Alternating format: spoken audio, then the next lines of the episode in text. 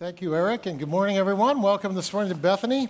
Happy Easter to you. Thank you for joining us both here and across the street in our chapel and online, perhaps, if you're worshiping with us.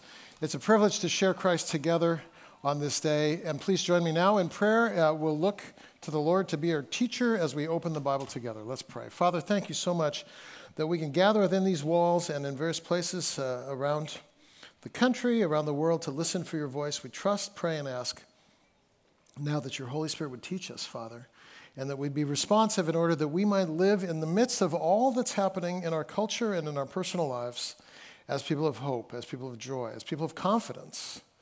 Uh, would you guide us there this morning through your revelation? We thank you for it. We pray in Christ's name. Amen. Uh, many of you know this, but many don't. My wife, uh, Donna, is a volunteer with the Forest Service and leads snowshoe trips. And so I've had the privilege of going with her on some snowshoe trips this past winter. One of the things that uh, she does is she takes us out into the middle of the forest, and it's very cold because obviously it's winter. It's snow, there's snow everywhere, there's snow in the trees. And she says, uh, So, look around, what life do you see? and we look around, and we don't see any life. There are no birds, no squirrels, nothing, right? And so we say, There's nothing. And then she says, you're wrong. There's tons of life. There's an entire, and this is the word she uses, an entire subnivean world right under your feet. So you can't see it. Here's what happens all those animals that you see in the forest in the, in the uh, summer in, in the fall, you ever wonder where they go? They go under and they build a city underground in the winter. Who knew? I didn't know. Uh, and, and, and so there's rooms with tunnels from room to room, a room for socializing, no kidding, a room for socializing, a room for eating, rooms for sleeping, and various creatures who are uh, adversaries in the summer season. They, they all just chill together in the winter and they get along. And so you've got animals that would kill each other in the summer, kind of sleeping together in the winter. I say, Socialism in the winter, capitalism in the summer. That's how I look at it. But the point would be wow, um, it's all there. Who knew? What I see with my eyes is I don't see any life. Ah, there is life. You just can't see it, but it's there. This is, this is Easter, fundamentally. This is the message of Easter. Fundamental message of the gospel. Jesus is teaching us that there's an entire world hidden to our eyes and that when we believe this, the whole world opens up to us and becomes a new reality for us. And living into this new reality frees us to live the life for which we're created because we're freed from the fear of death and we're able to become people of hope and joy and courage right in the midst of our everyday living where things are at times falling apart. And so you see, the message of Easter is that this larger reality not only exists, but has broken into history. There is in our midst an entire spiritual reality, unseen to the naked eye, but very real, very present, even in the room right now, present with you. And this is the message that we declare this morning by looking at a message not typically taught on Easter, but we're looking at the raising of Lazarus from the dead rather than the raising of Jesus from the dead, simply because uh, Jesus says in this profound passage a phrase upon which we want to kind of lock in I am the resurrection and the life. And so, what we're looking at this morning is uh, Martha's mind and Jesus' mind. If you take notes, there's two things we're looking at Martha's mind and Jesus' mind to show us the difference between a temporary or temporal perspective and an eternal perspective. So, let me remind you of the context of the story. In John 11, uh, uh, Jesus is spending some time outside of the city of Bethany, uh, or the little town of Bethany. And Lazarus is in Bethany. And so, if you pick up the story in John 11, this is how it reads Certain man was sick, Lazarus of Bethany. Now, I don't know if you knew this or not, this is parenthetical. Did you know that Bethany is where Jesus, like, he just liked to go there just to hang out and relax? And I love that because you're in Bethany this morning. And so the hope is that Jesus is here with us, hanging out and relaxing. Uh, and Lazarus was at Bethany, and Jesus wasn't. Uh, and so Mary uh, and her sister Martha were there with Lazarus, and it was Mary who anointed the Lord uh, and wiped his feet. And the sisters sent word to uh, Jesus Lord, uh, Lazarus is sick. Subtext, come and heal him, right? And this is crazy. It says, when Jesus heard this, he didn't go. He stayed, he stayed rather than going to, to heal Lazarus. Uh, and so then, of course, Lazarus dies, and then Jesus goes. And so when then he goes, here's what we find. Verse uh, 17 Jesus came, and he found that Lazarus had already been dead in the tomb for four days. Now, Bethany was near Jerusalem, about two miles off. Many of the Jews had come to Martha and, Mary, and they were at their house consoling them concerning their brother Lazarus. When Martha heard that Jesus was coming, she goes out to meet him, and Mary stays in the house. And so Martha's going to go out and talk to Jesus and have, in a sense, before he arrives in this home, he's going to have a private conversation with Jesus, and it's actually going to be a difficult conversation. It's going to be a hard word that Martha has for Jesus. So, because she shows up, and this is verse 21, Martha says to Jesus, Lord, if you'd been here, my brother would not have died. Now, of course, what's she saying? Jesus, look, I, I sent a message. I told you he was sick. You didn't come. Now you're showing up. Better late than never? No. He's dead. If you'd have been here, you could have fixed this. And he, this is Mary's mind. Boom, right there. Mary is fixated, as we'll see here, on the physical and the temporary and the seen. In other words, this is Mary's world. It's in a small circle. She's concerned with what she can see and what is here and what is now. And because of that, she goes to Jesus, and what she wants Jesus to do is fix what is in that circle. Jesus, Lazarus is dead because you didn't come. If you would have come, you could have fixed it. What's wrong? And here's what I want you to see Mary's fixation is the fixation of all of humanity. We are worried and obsessed with this present world. If you go back and you look at Egypt and you look at Pharaoh, Pharaoh said uh, to, the, to the sons of Israel as they were slaves, he says, Look, I know we have enough bricks, but I want you to make more bricks because Pharaoh had determined that meaning in life would be found through material prosperity. When King Herod rose to the position of power, he was so paranoid about losing uh, his, his power that he was willing to do anything, including kill his own family members, to preserve the throne. For him, power was what he could see. For uh, Pharaoh, money was what he could see. For many of us in the room, Jesus says, Hey, in Matthew 6, many of you are asking these kind of questions What will we eat? What will we drink? What will we wear? What will tomorrow bring? What ha- my, my, my family member, my parents are aging. Where will they live when they get old? Uh, our children are growing up. What will life be like when they're teenagers? We have worries about today, right? That's the world in which we live. And, and uh, this world is a, is a world in which Mary has no doubt Jesus can step into and fix, but Jesus specifically didn't go and fix it because he's trying to show Mary that there's another world. I want to suggest to you that all of us in the room, at, though we believe, many of us, that there is another world, we slip into this world often.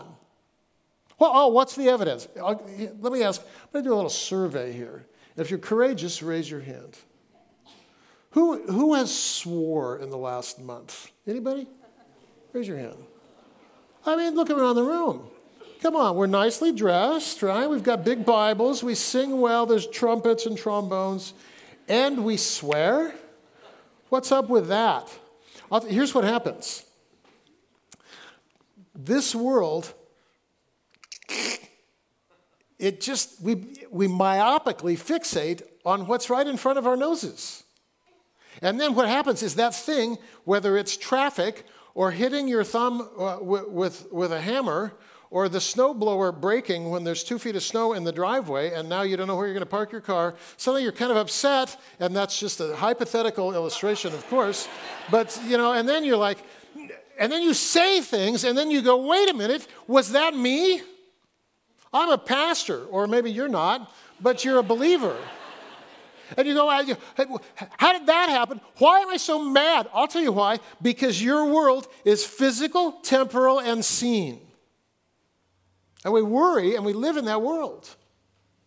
And to the extent that we are myopically fixated on what we can see, taste, touch, feel, and, and, and myopically fixated on the, this exact present physical moment, uh, problems begin to accrue in our lives. We try to maximize our lives because if this is, remember, if this circle is all you have, then you got to be healthy. You got to be rich. You got to do stuff. You got to make a bucket list and go after it. You got to suck the mirror out of life because carpe diem. Remember those guys in the picture in Dead Poet Society sitting there in the trophy case? They're gone, man. And this is all you have. And if this is all you have, here, what, what ends up happening is myopically we fixate on what we don't have in our pursuit of having more, right? Or we have it, and yet though we have it, we're worried about losing it. And even if we're not worried about losing it, we know someday, Ecclesiastes 1, it's gone anyway. We know it. And thinking people realize, man alive, I've climbed the ladder, I've done my bucket list. I'm happy, I'm healthy, and yet I know this. Naked came I from the womb, naked will I go. Everything I love will disappear. I have a friend who had kind of a, an existential despair that she kind of fell into over this very thing. She's a believer, married to a healthy guy. They both have good jobs, they have healthy children. They live in a beautiful part of the world.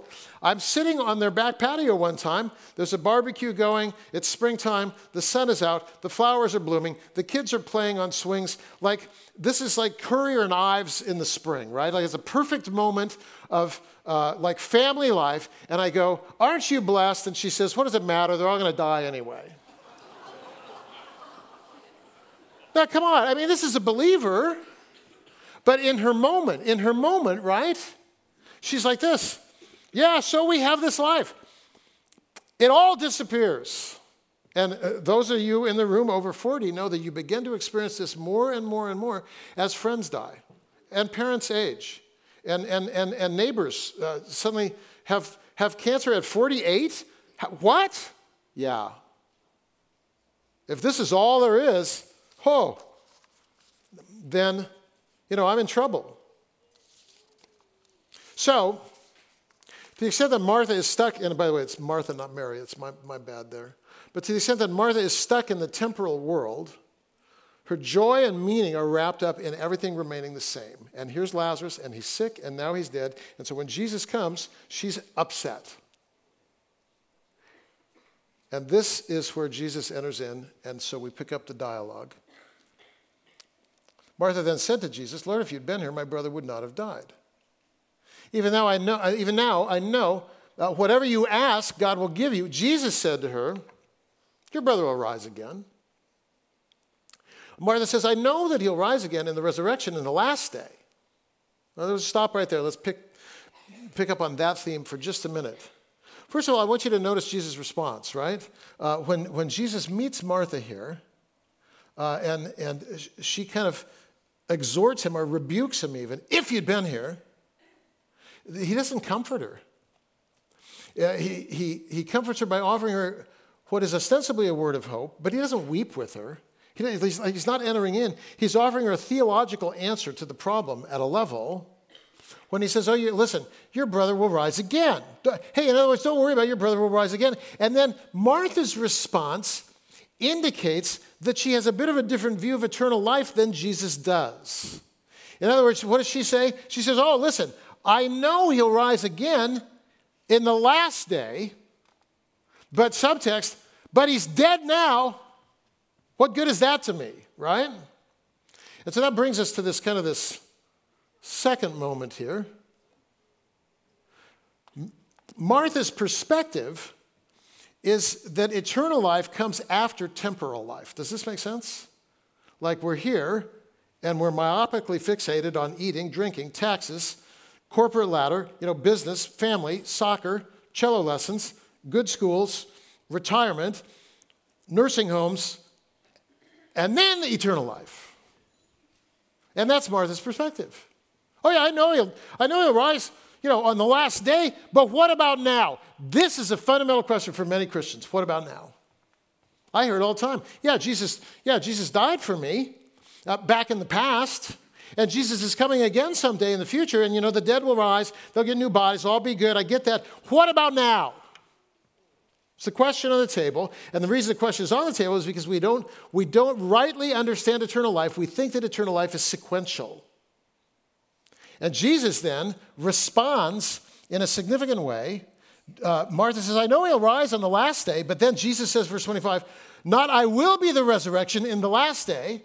I will be the resurrection when I return. I will be the resurrection when you, dead in the ground, uh, rise from the dead and your body is reconstituted and you have an eternal body. I will be the resurrection and life. Jesus says, I am the resurrection and the life. In other words, if I can say it this way, right? Jesus' mind is that eternity begins now. That's the thing. We live in eternal life now. And what Jesus is offering us is this moment now of hope, joy, peace, mercy, generosity. Why? Because eternity begins the moment you say yes to Christ and say with Martha here, I believe. That's when eternal life begins. And so your eyes are now opened to an entire kind of, if I can use the opening illustration word, an entire subnivean realm. Oh, there's life here, I didn't even know it. There's joy here, I didn't even know it. There's shalom here, I didn't even know it. It's there, it's real, it's eternal. Can you see it? Not always. Because we're stuck in the temporal realm, you see. So Jesus' response here I am the resurrection and the life brings this sequential thinking of temporal, eternal, into a new framework now showing that eternity has swallowed up time, if we can say it that way. So Jesus says then in verse 26, uh, verse 25, I'm the resurrection and the life. He who believes in me will live even if he dies, and everyone who lives and believes in me will never die. And so Jesus is saying two things. Look, if you believe in me, you'll live even if you die.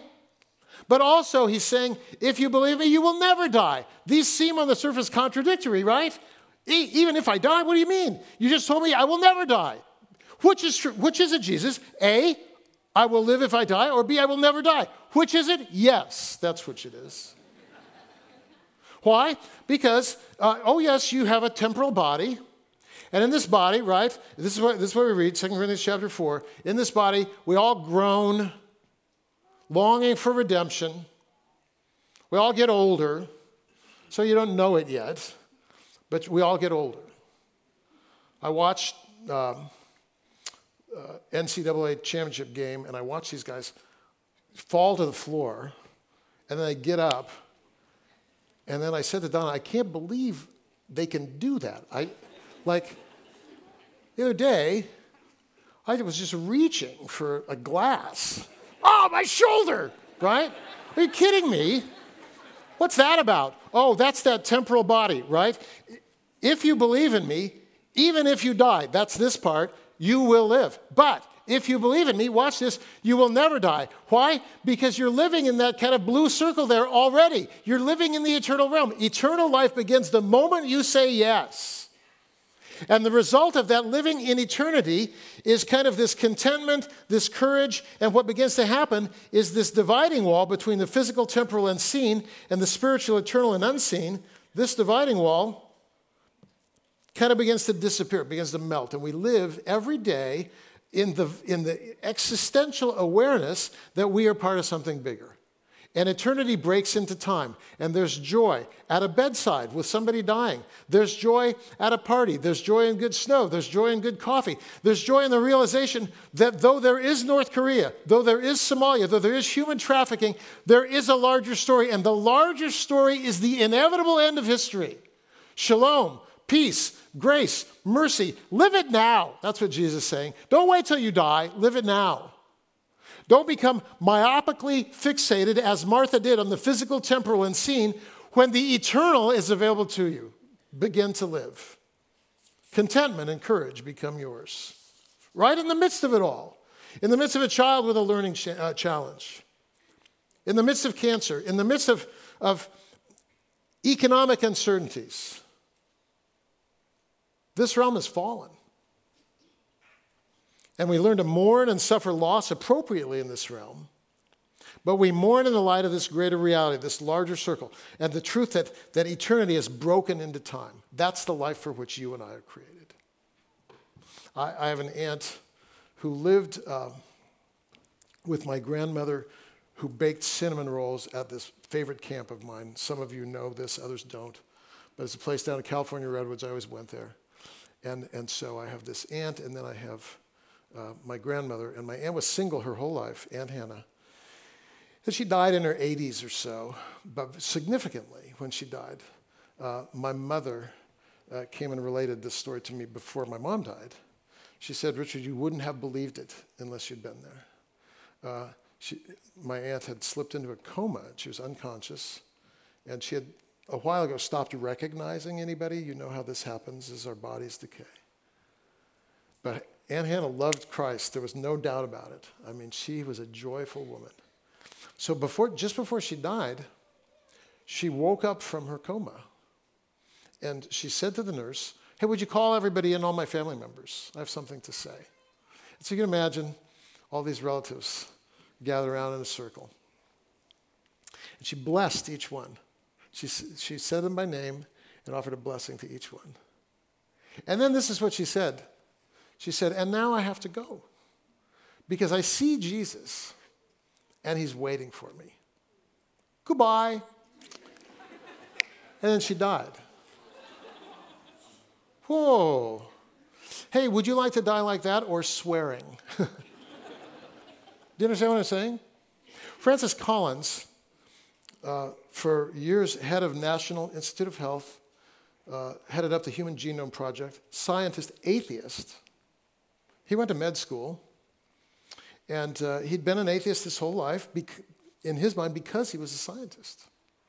And then uh, in med school, in residency, uh, he would make the rounds among patients, and he began to notice a statistically significant observation that every Christian he met was unafraid to die. Everyone. And so uh, he was at the bedside of a woman who had a heart condition and was about to die. And he asked her, he said, You're unafraid to die. She said, I, oh, I have no fear. She says, i am already going to live forever. I know it. I'm not worried. And then she turns to Francis Collins. She says, And what about you? And then he says, You know, and then I realized at that moment, I realized I had never given consideration to the claims of the gospel. So I asked a medical peer who's, who's a Christian, how can I delve into this? He gave Mr. Collins a couple of C.S. Lewis books that he read, Surprised by Joy being one of them.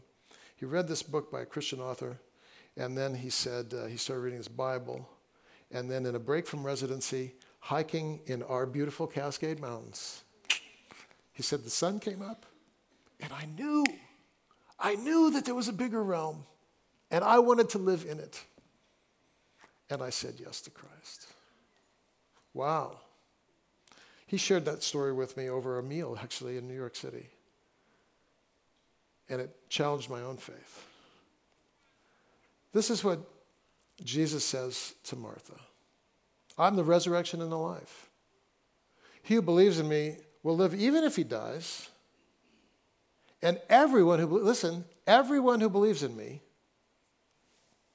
will never die. Why? Because eternity is swallowed up time. And then here's the question of the morning Do you believe this? Oh, oh, yeah, oh, we believe that's why we're here. No, no. Do you believe this means are you living in this bigger realm or just here? Do you believe this? That's the message of Easter in order that we might be people of hope in our world, because with the eyes of faith, we see eternity, and we've begun to live there now. Let's pray. Father, we want to thank you that we can gather within these walls and listen for your voice this morning. There are people in the room, I'm sure, who have never believed this, never believed in eternal life, not really believed, or perhaps believe that it's sequential. And if that's you this morning, then I encourage you to pray with me right now. Lord Jesus, I want to thank you that your life defeated death. Thank you that there's an eternal realm that has swallowed up time. I'd like to live in that realm. I believe. Thank you. And for many of us who do believe, but become myopically fixated on the physical, the temporary, the seen, would you pray with me now? Lord Jesus, we confess that though we believe, we betray our unbelief sometimes. We say that eternity has conquered time. But then something comes up and we fixate and we live small. Lord, give us the grace to see with the eyes of eternity in the midst of cancer, in the midst of marriage, in the midst of child raising, in the midst of money challenges, in the midst of good times as well. Forgive our unbelief. Today, we'd like to believe. We stand with you as people of hope. We pray in the name of Christ, who is our hope. Amen. We have prayer team members here, and if this message is meaningful to you and you want to pray about uh, some unbelief where you're myopically fixated and have someone walk with you into seeing the realm of eternity, they're, they're here for you. If you don't believe at all, but you'd like to believe, they'd like to pray with you, talk with you about the gospel. Uh, utilize the prayer team members as we worship together in closing.